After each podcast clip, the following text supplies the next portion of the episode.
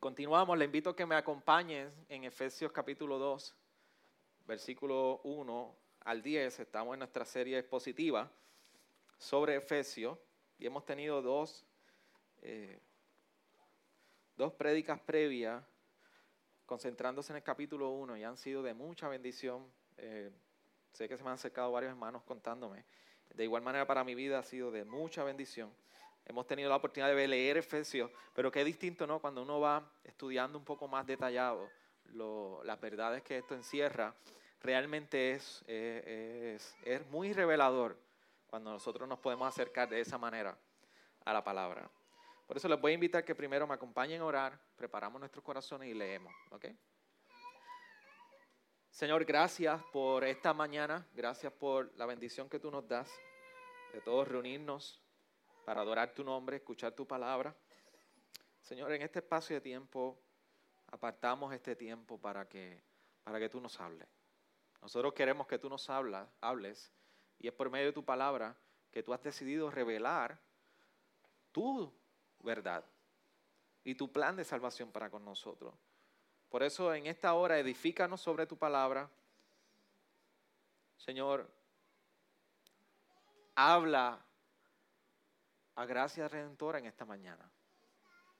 Habla a nuestras vidas, habla a nuestras circunstancias, habla a nuestros hogares, habla a todo lo que somos.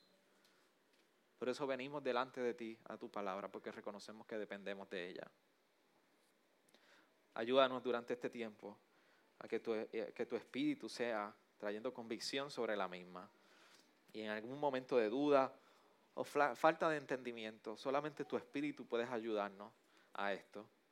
De igual manera ayuda al mensajero a que pueda ser claro, fiel y comprometido con tu verdad, Señor. Por eso ayúdanos en esta mañana. En el nombre de Jesús. Amén. Y Él os dio vida a vosotros que estabais muertos en vuestros delitos y pecados, en los cuales anduvisteis en otro tiempo, según la corriente de este mundo, conforme al príncipe de la potestad del aire, el espíritu que ahora opera en los hijos de desobediencia, entre los cuales también todos nosotros en otro tiempo vivíamos en las pasiones de nuestra carne satisfaciendo los deseos de la carne y de la mente. Y éramos por naturaleza hijos de ira, lo mismo que los demás. Pero Dios, que es rico en misericordia, por causa de gran amor con que nos amó, aun cuando estábamos en muertos en nuestros delitos, nos dio vida juntamente con Cristo. Por gracia habéis sido salvados y con Él nos resucitó y con Él nos sentó en los lugares celestiales en Cristo Jesús, a fin de poder mostrar en los siglos venideros las sobreabundantes riquezas de su gracia por su bondad para con nosotros en Cristo Jesús. Porque por gracia habéis sido salvados, por medio de la fe, y esto no de vosotros, sino es que es don de Dios, no por obras para que nadie se gloríe porque somos hechura suya, creados en Cristo Jesús para hacer buenas obras, las cuales Dios preparó de antemano para que anduviéramos en ellas. Señor, nos dé bendición por medio de su palabra. Como le estaba diciendo ahorita al principio, hemos estado estas pasadas dos semanas hablando sobre, haciendo la introducción a la epístola de Efesios. Y resulta que cuando nosotros empezamos a adentrarnos en, la epístola de Efesios, en el capítulo 1, es un poco más profunda de lo que usualmente nosotros pensábamos que iba a ser. Nos dimos cuenta que había una riqueza de enseñanza y, una riqueza doctrinal, si podemos decir así, porque doctrina lo que significa enseñanza, que Pablo, desde, un, desde como decimos en el campo, desde el saque, desde el comienzo, comienza a compartir con la iglesia en Éfeso. Y la primera, eh, en la primera predicación, que haciendo la introducción de los primeros 14 versículos, yo les decía a ustedes que Pablo comienza a hacer una descripción de lo que significa tener una nueva vida. Y empieza a hablar de lo que, ¿qué es esa nueva vida? Después continúa haciendo una oración que va muy entrelazada en lo que tiene que ver con tener una nueva vida en Cristo. Y hoy es la última parte de esta introducción donde Pablo está hablando sobre nosotros individualmente teniendo una vida en Cristo. Ya para la semana que viene, Pablo comienza a hablar de lo que representa entonces ahora estar en una comunidad de fe. Pero ahora está hablando al individuo, al hombre solo, teniendo una nueva vida. Así que lo primero fue teniendo una nueva vida, lo segundo, una oración sobre lo que es tener una nueva vida. Y ahora está hablando sobre este aspecto de lo que es el hombre por naturaleza y el hombre por gracia.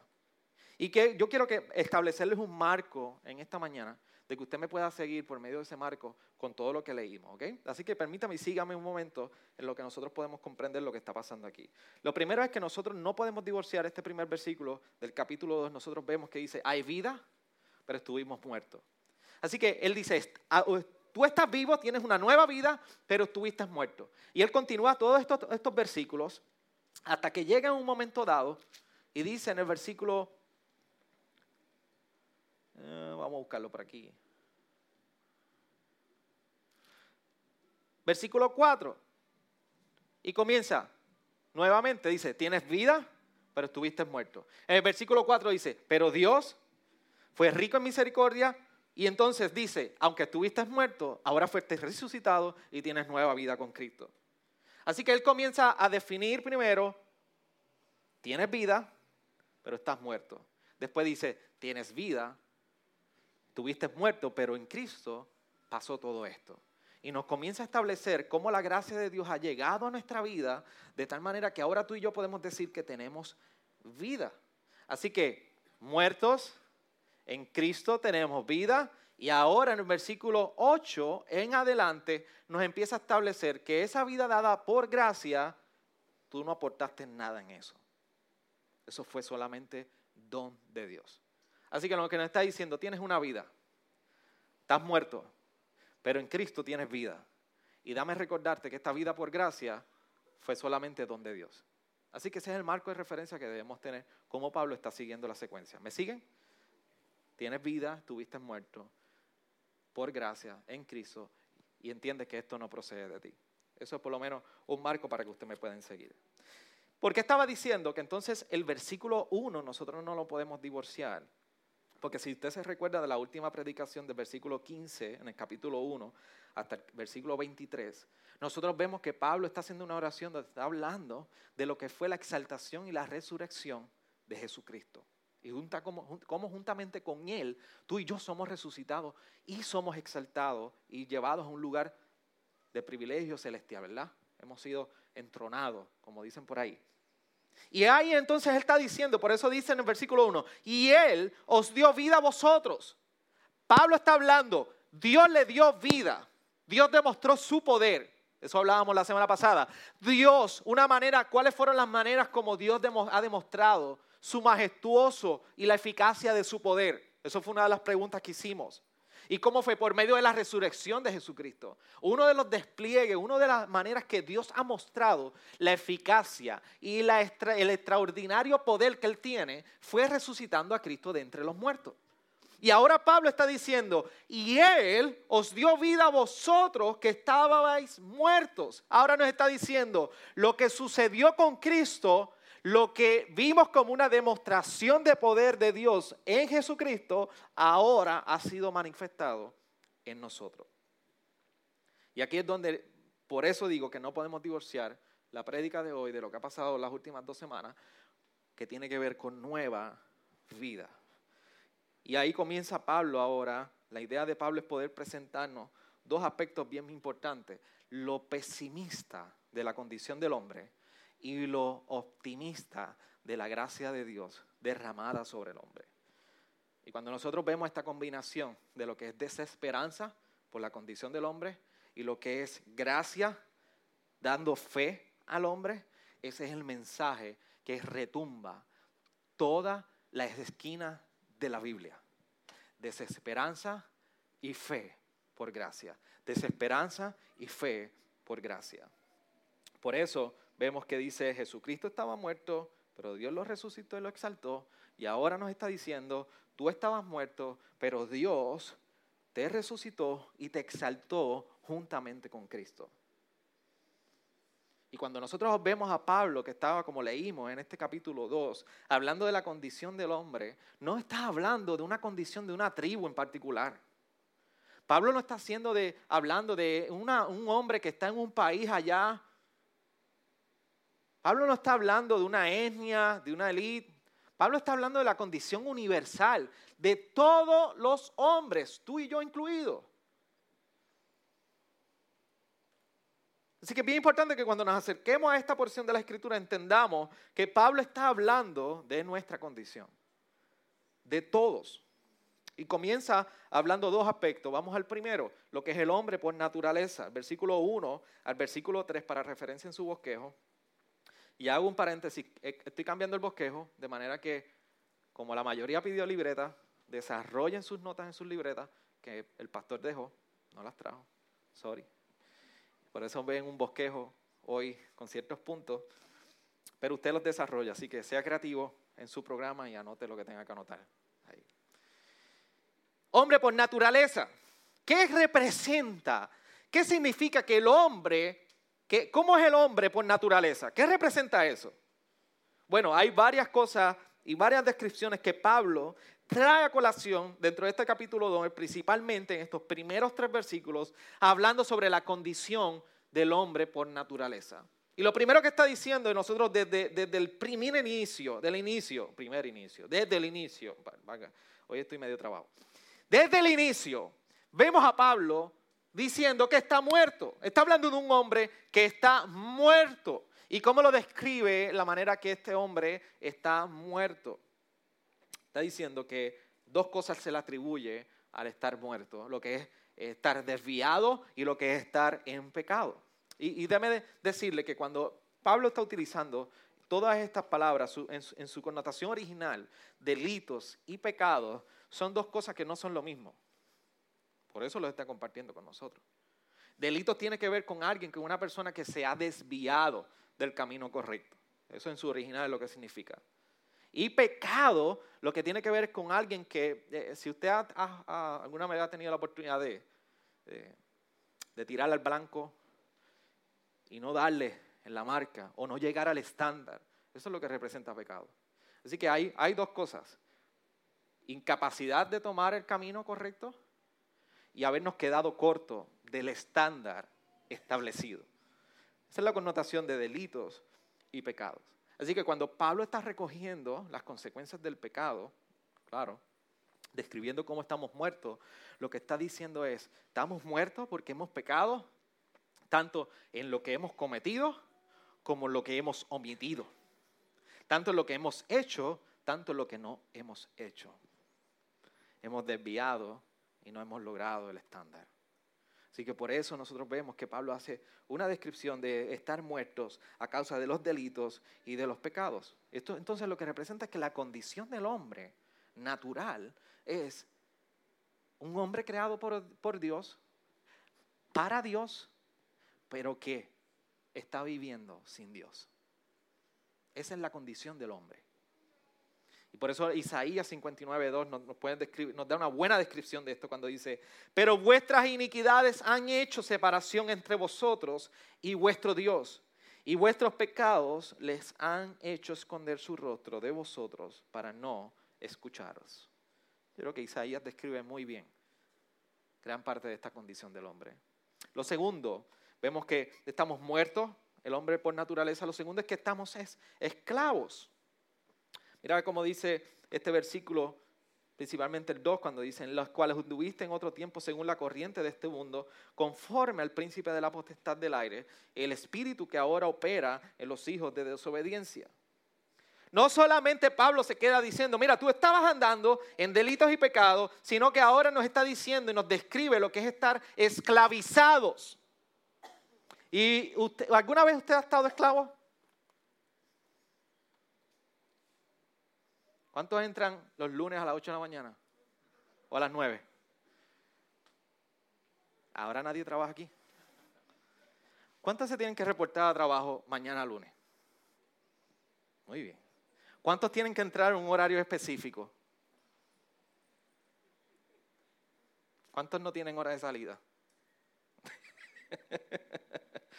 ¿Cuántos tienen que ir a trabajar para cobrar?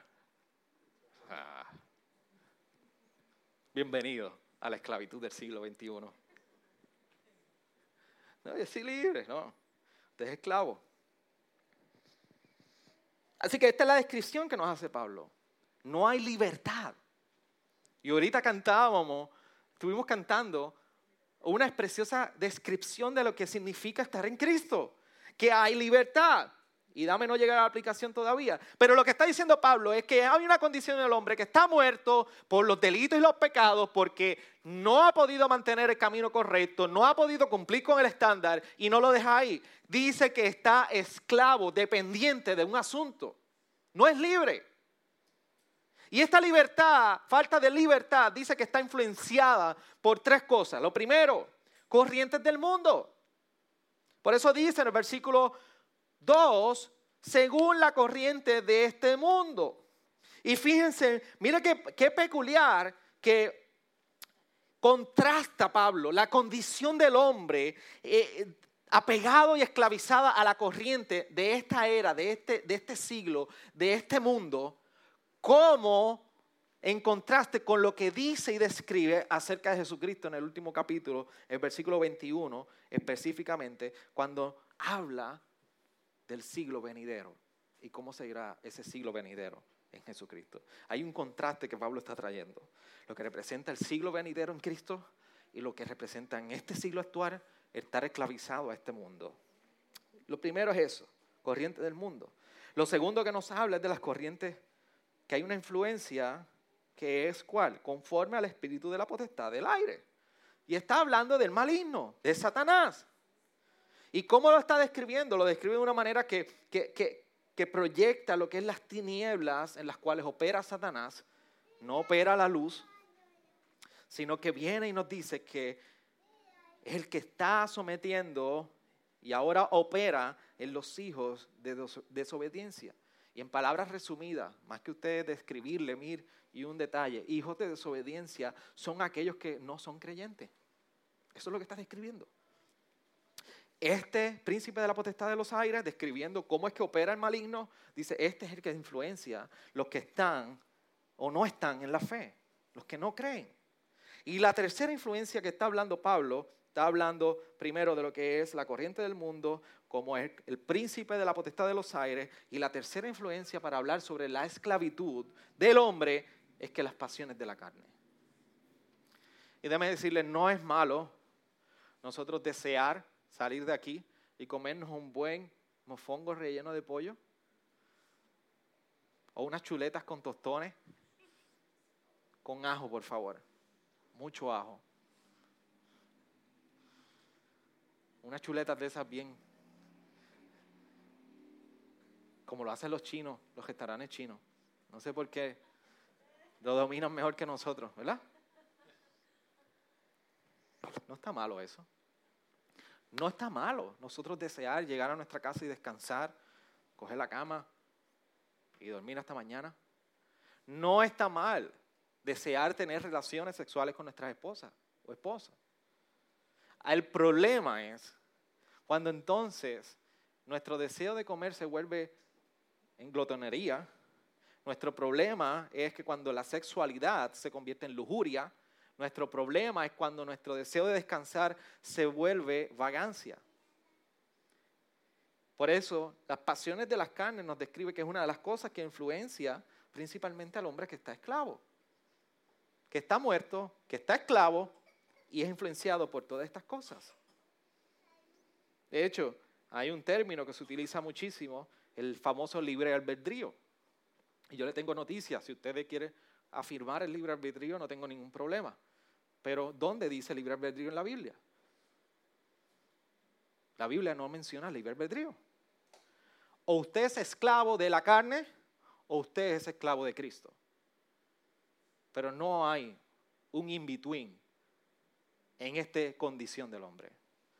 Cuando usted consiga libre albedrío, usted me llama. Pero no aparece en la Biblia. Por eso el hombre siempre está esclavo, como nos describe Pablo. En esta condición natural, el hombre está esclavo. ¿A qué nos dice? al príncipe de la potestad de los aires, a las corrientes de este mundo y a las pasiones carnales. Fuera de ahí, la única manera que el hombre puede estar esclavo es a Cristo. Pero no hay otra forma de ser esclavo.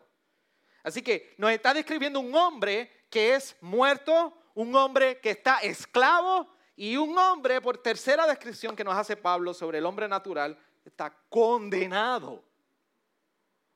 Hay una condena ya sobre él.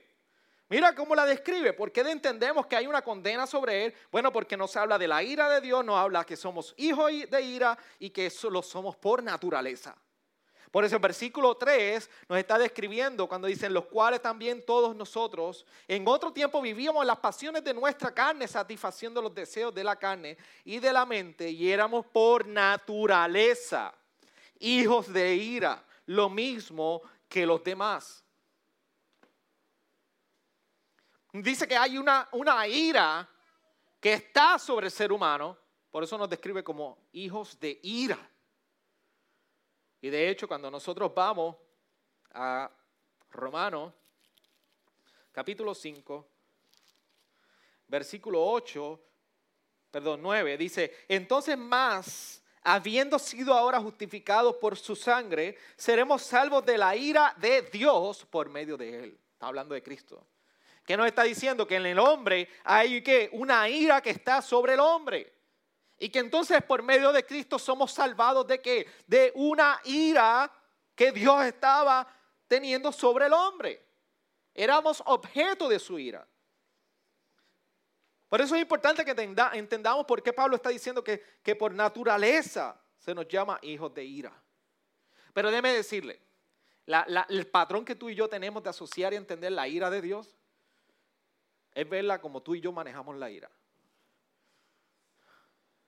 Si yo fuera Dios, si yo fuera Dios, ninguno de ustedes existía ni yo tampoco. Porque yo ni me soportaría mirándome al espejo. Pero la ira de Dios no es como tú y yo la manejamos. La ira de Dios no es un mal temperamento en Dios. La ira de Dios no es una reacción emocional a una circunstancia o una persona o un asunto que usted dice, me descontrolé.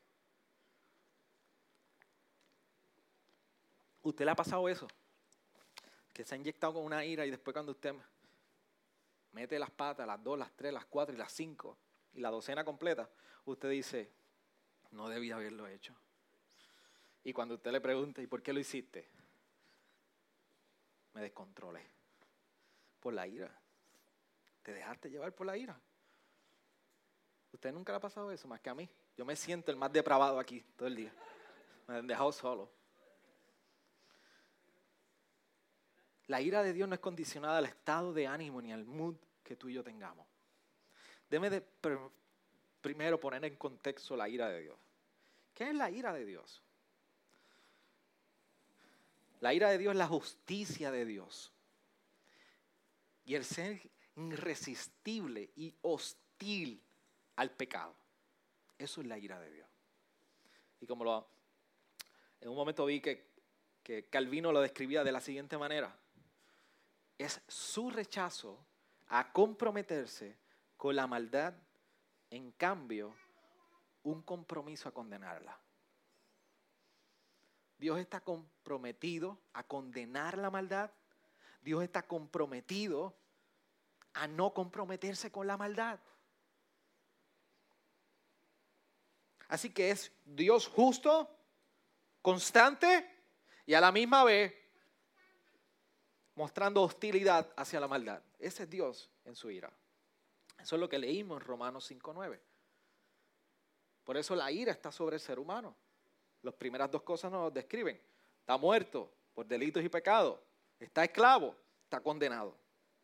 Hijos de ira. Está hablando de todas las generaciones que han heredado la culpa de Adán y Eva. Lo que muy bien nos habla Romano. ¿Que por qué? Por la acción de uno, todos heredamos su misma condición. Por eso estamos sujetos a la ira de Dios, como leímos en Romanos 5.9. Por naturaleza. Pablo está siendo bien enfático en aclarar lo que es el hombre natural y el hombre por gracia. ¿Cuáles son los resultados del hombre natural y cómo es el resultado del hombre que está por gracia? Por eso en Romanos, un poquito más adelante de ese mismo capítulo 5, versículo 12 al 14, nos describe lo siguiente cuando dice, por tanto, tal como el pecado entró en el mundo por un hombre y la muerte por el pecado, así también la muerte se extendió a todos los hombres porque todos pecaron.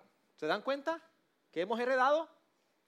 Pues antes de la ley había pecado en el mundo, pero el pecado no se imputa cuando no hay ley. Sin embargo, la muerte reinó desde Adán hasta Moisés, aún sobre los que no habían pecado, con una transgresión semejante a la de Adán, el cual es figura del que había de venir. Qué hermoso ese versículo 14.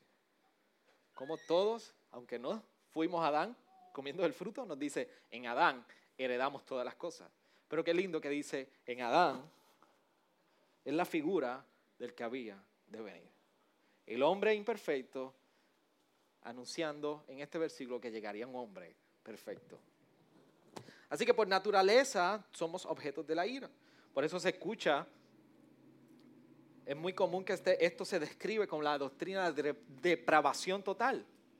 Lo que está hablando es que todos los seres humanos estamos igualmente depravados. Ningún humano es capaz de hacer el bien, pero más que nada, ningún humano se ha quedado sin la mancha del pecado. Muchos no les gusta utilizar el término de depravación total, pero al fin de cuentas, Pablo lo que nos está hablando es, el hombre ha heredado una gran culpa que lo ha llevado a estar muerto, lo ha llevado a estar esclavo del pecado y lo ha llevado a estar condenado por la ira de Dios a causa del pecado. Una de las cosas que a mí, uno de los programas de televisión de los 90 que a mí me fascinaba verlo, era Mira que te veo. No sé cuántos de ustedes disfrutaron, ya se están riendo. Mira que te veo. Pero una de las bromas más clásicas de Mira te veo era el muerto vivo. ¿Se recuerdan? Que metían a una persona en una, en una caja de muertos y cuando iban allí, supuestamente habían contratado un empleado, el muerto le agajaba la mano o si como se fueron más adelante, que fue el que limpiaba las tumbas, metían una persona dentro de una tumba y salía esa persona de la tumba. ¿Por qué usted cree que la persona se asustaba cuando iba a limpiar aquella tumba o iba a poner un arreglo floral sobre aquella caja de, muertos y el muerto le agarraba la mano o le hablaba? ¿Por qué? Porque se supone que no, no hay una expectativa de que un muerto salga vivo. No es normal. No es cotidiano usted ver que usted pasa por allí, pues si usted va por el cementerio de Santa Cruz en, Santa Cruz en Arecibo, cementerio de lo más grande, cerca del Coliseo de Arecibo, usted va por allí, usted no es común ver por la noche muertos saliendo de esa tumba. No es normal. Y si usted ve eso, corra, porque eso no es normal. No es normal. Nadie ha visto un muerto saliendo de una tumba solamente los que andaron con Jesús. ¿Cuándo usted ha visto un muerto que se pueda resucitar a sí mismo? ¿Cuándo usted ha visto un muerto que haya podido salir por sus propias fuerzas de una tumba? ¿Cuándo usted ha visto un muerto que diga, ay, me cansé de estar muerto, dame vivir? Esta es la condición del ser humano. Muertos en delitos y pecados condenados. Por eso no hay manera de que el hombre pueda resucitar si no es porque algo fuera de él hace que pueda vivir, haga que pueda vivir. Por eso del versículo 4 al 10, ahora Pablo nos está hablando del hombre por gracia. Nos está describiendo, esta es la condición del hombre natural. Pero lo que cambia por completo es el versículo 4 cuando dice, pero Dios que es rico en misericordia por causa del gran amor con que nos amó. Ese pero Dios lo cambió por completo. Esta semana estaba en Estados Unidos y, fue hermoso ver en un momento dado varias personas con un grupo de, con, con unas camisetas que decía, but God, pero Dios. pero Dios. Y aquí Pablo está hablando de cómo Dios entonces comienza a establecer una iniciativa de gracia para el hombre. El hombre está muerto, está esclavo, está condenado, pero Dios eso lo cambia por completo. Por eso lo que Pablo está tratando de establecer en esta iniciativa de la gracia de Dios sobre el hombre muerto y el hombre en su naturaleza es que estuvimos muertos en delito y en pecado, pero Dios nos dio vida en Cristo.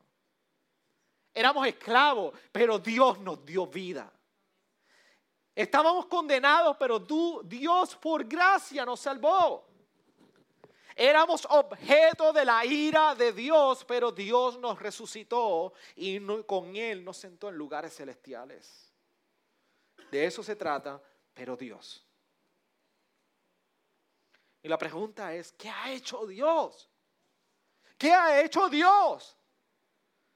Lo primero es que nos ha salvado, punto. Está claro. Por eso nos dice, por gracia habéis sido salvados. El versículo 5 es clave cuando dice, aun cuando estábamos muertos en nuestros delitos, nos dio vida juntamente con Cristo. Por gracia habéis sido salvados. Pablo nos está diciendo, estabas muerto, estabas perdido, pero qué bueno, Dios intervinió, pero Dios nos dio vida juntamente con Cristo. Y por gracia no porque lo hiciste, no porque lo lograste, no porque hiciste estas obras, no porque fuiste capaz de comportarte y responder en una manera en particular. Es por gracias, gracia, nada más. Por eso lo que ha hecho Dios es que nos ha salvado. Y Pablo describe, comienza a describir del versículo 6 en adelante y 7 unos eventos en Cristo en los cuales identifica cómo estos eventos nos relacionan con Cristo, cómo estos eventos nos unen a Cristo, cómo estos eventos unidos a Cristo y compartidos con Cristo representan nueva vida para nosotros. Por eso nos dice que en el versículo 6 que nos ha resucitado con Cristo. Por eso en el versículo 5 nos dice que estamos vivos con Cristo. Y por eso en la última parte del versículo 6 nos dice que con Cristo nos hizo sentar en lugares celestiales. ¿Ustedes se dan cuenta del patrón de lo que hablaba en el versículo 15 al 23 en el capítulo 1? Cristo murió, Cristo fue resucitado y Cristo fue exaltado. Y ahora nos está diciendo, tú estabas muerto, estás vivo y estás exaltado. Juntamente con Cristo. Entonces nosotros que estamos aquí disfrutando de esta salvación, ¿qué es lo que nos distingue a nosotros como una nueva comunidad de fe que está en Cristo? Bueno, no es la forma como tú y yo admiramos a Jesús, no es la forma como tú y como ciertos dogmas de esta iglesia se establecen y son manifestados, no son no es como, tú y yo nos relacionamos unos con otros en particular, no es cuáles son los estándares que tú y yo podemos cumplir. ¿Sabes qué es? Lo que tú y yo somos en Cristo. Eso es lo que más nos puede distinguir y nos debe distinguir a nosotros como comunidad de fe. Si en tu vida hay algo que debes distinguir, la obra de muerte y resurrección de Cristo en ti, es lo que tú eres en Él. Por eso a nosotros nos define cómo nos vestimos. Por eso a nosotros nos define, define cómo hablamos. Si tienes estudio o no tienes estudio. ¿Qué trabajo tiene o no? ¿Qué trabajo no tiene? ¿Qué clase social tú eres? Es lo que somos en Cristo. Es lo que tú y yo somos en Cristo.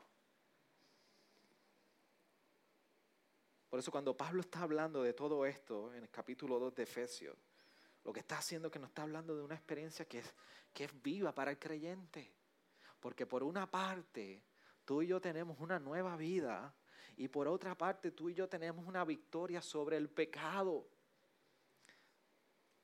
que se nos ha dado en Cristo. Que tú estabas muerto, tú y yo estábamos muertos y estamos vivos espiritualmente. Que tú estabas cautivo y ahora estás entronado.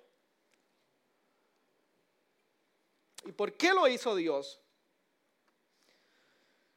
Ahora es que Pablo continúa explicando, así que tú estabas, esto es lo que ha hecho Dios en tu vida y te voy a explicar la razón por la cual lo hiciste. Pero dame, dame primero la explicación de lo que puedes llegar a pensar por qué lo hizo. No fue por los méritos nuestros, sino por un favor inmerecido. Por eso a partir del versículo 8 nos dice bien claro, y se lo leo iglesia para que quede constatado, porque por gracia habéis sido salvados por medio de la fe, y esto no de vosotros, sino que es don de Dios. Que no está diciendo que nos fue salvado y que nos ha rescatado por fe y que nos dice que esta fe es un qué? Es un don de Dios. Muchos pueden pensar que tú y yo lo que podemos poner en la salvación es la fe, pero la fe la ponemos porque se nos ha sido dada. Así que si alguien quiere diferir en esto, pero la palabra me dice que es por medio de la fe y que aún la fe, esto no procede de nosotros, ha sido dado como un don de Dios. No por obras. Nadie puede decir que por las obras tienes un favor o te ganas un chispito o un 50% o un 20% de esta salvación. Dicen no por obras para que nadie se gloríe. Pablo deja bien claro cuál es el origen de la iniciativa salvadora de Dios en nosotros. Y te la voy a describir rápidamente. Lo primero, ¿cuál es el origen de la iniciativa salvadora de Dios para que entendamos? El versículo 4, la primera parte nos describe que es la misericordia de Dios. Del versículo, la segunda parte del versículo 4 nos dice que es el amor de Dios. El versículo 5 y 8 nos recuerda que es gracia de Dios. Y el versículo 7 nos recuerda que es la bondad de Dios. Sobre estos cuatro pilares que describe Pablo aquí, es que se origina toda la iniciativa salvadora de Dios sobre nuestra vida. Misericordia, amor, gracia y bondad. Favor inmerecido.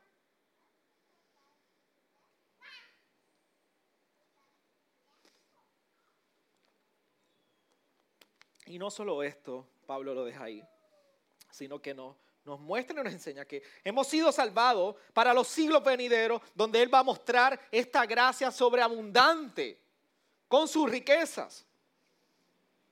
Y mira cómo entonces para poner en perspectiva todo esto, lo primero, el versículo 19 y 20 del capítulo 1 de Efesios nos recuerda que exaltando a Cristo, Dios ha demostrado su extraordinario poder y la grandeza de su poder. Y ahora nos recuerda en este pasaje del capítulo 2, 1 al 10, que exaltándonos a nosotros, Dios ha mostrado su abundante riqueza de gracia para nosotros. Exaltando a Cristo, ha demostrado su poderosa, poderosa, su sobrenatural poder y su sobreabundante poder para con Cristo y la grandeza de su poder, para nosotros, exaltándonos a nosotros, lo que nos muestra es gracia. Palabra sencilla. Exaltando a Cristo, demuestra su gran poder. Exaltando a nosotros con Cristo, demuestra su gracia. Por eso nos dice que somos hechura suya, en el versículo 9 al 10, perdón, el 10, nos dice, porque somos hechura suya, creados en Cristo Jesús para hacer buenas obras, las cuales Dios preparó de antemano para que anduviéramos en ellas. Nada de esta salvación tú y yo podemos aportar a ella. No hay espacio para mérito humano, según el versículo 8 y el 9. Por eso, cuando nosotros vemos cómo está terminando este pasaje en el versículo 10, está terminando precisamente como comenzó en el versículo 1 Dios dice que anteriormente andábamos en delitos y pecados, pero ahora en el versículo 10 nos dice que ahora andamos en buenas obras, las cuales Dios ha planificado para nosotros. Así que en el nombre natural nosotros vemos al hombre caminando en delitos y pecados, pero ahora en el hombre por gracia, redimido por la obra de Jesucristo, ahora vemos un hombre caminando en buenas obras que Dios ha establecido de antemano para él. Así que el contraste es claro en este pasaje entre dos estilos, la maldad y la bondad de Dios. Entre dos señores, el maligno y Dios. ¿Y qué es lo que causa todo este cambio en nosotros de maldad a bondad, de maligno a Dios? Una nueva creación en nosotros, por la gracia de Dios.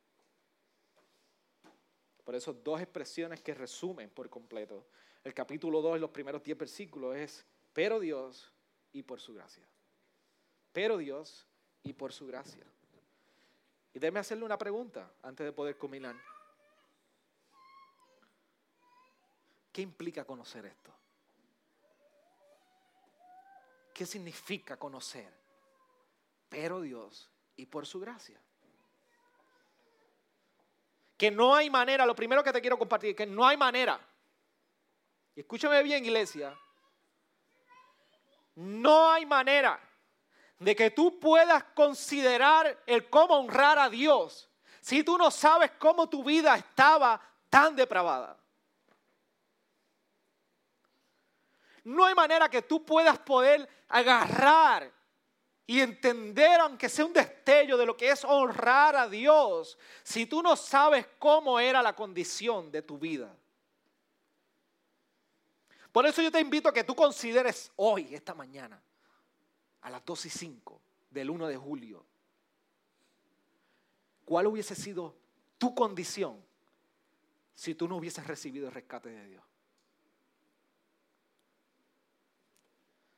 ¿Cuál sería tu condición si tú no hubieses sido llamado a salvación por el Señor?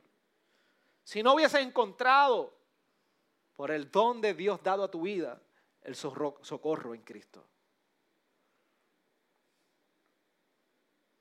Porque para tú poder valorar la gracia de Dios, no solamente podemos examinar cuál es el estado presente hoy de nuestra vida. Es importante que miremos y consideremos qué hubiésemos podido ser si su gracia no nos hubiese alcanzado.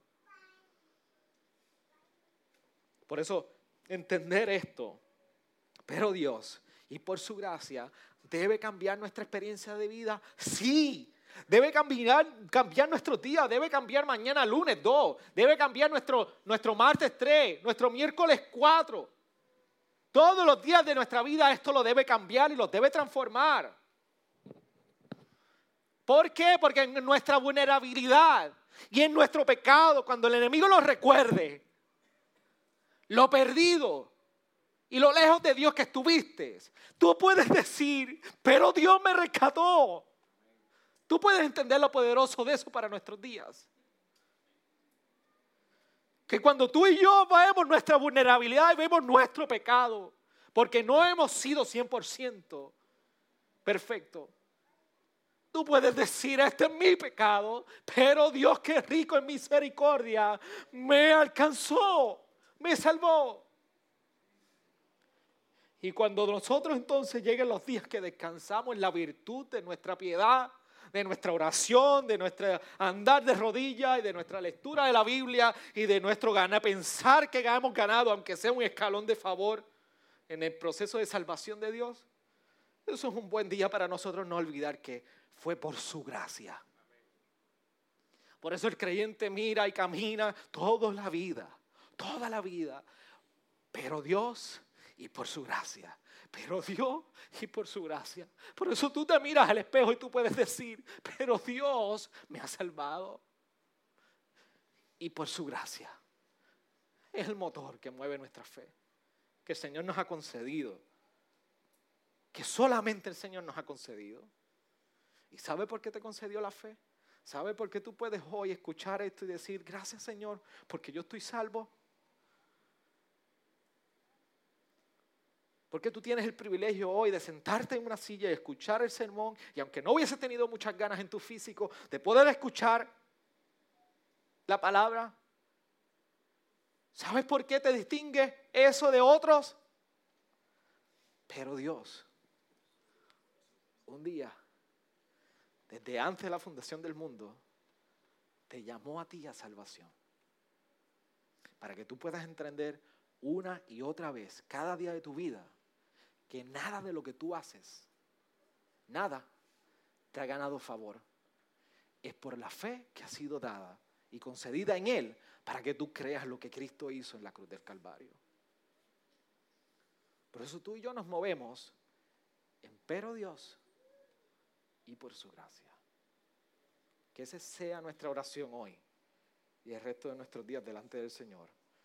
Apreciando y entendiendo nuestra condición, pero sobrepasando el aprecio que nosotros tenemos por la gracia de Dios en nuestra vida que nos rescató de lo que un día tú y yo pudimos haber sido. ¿Qué tal si damos gracias al Señor? Inclina tu rostro ahí.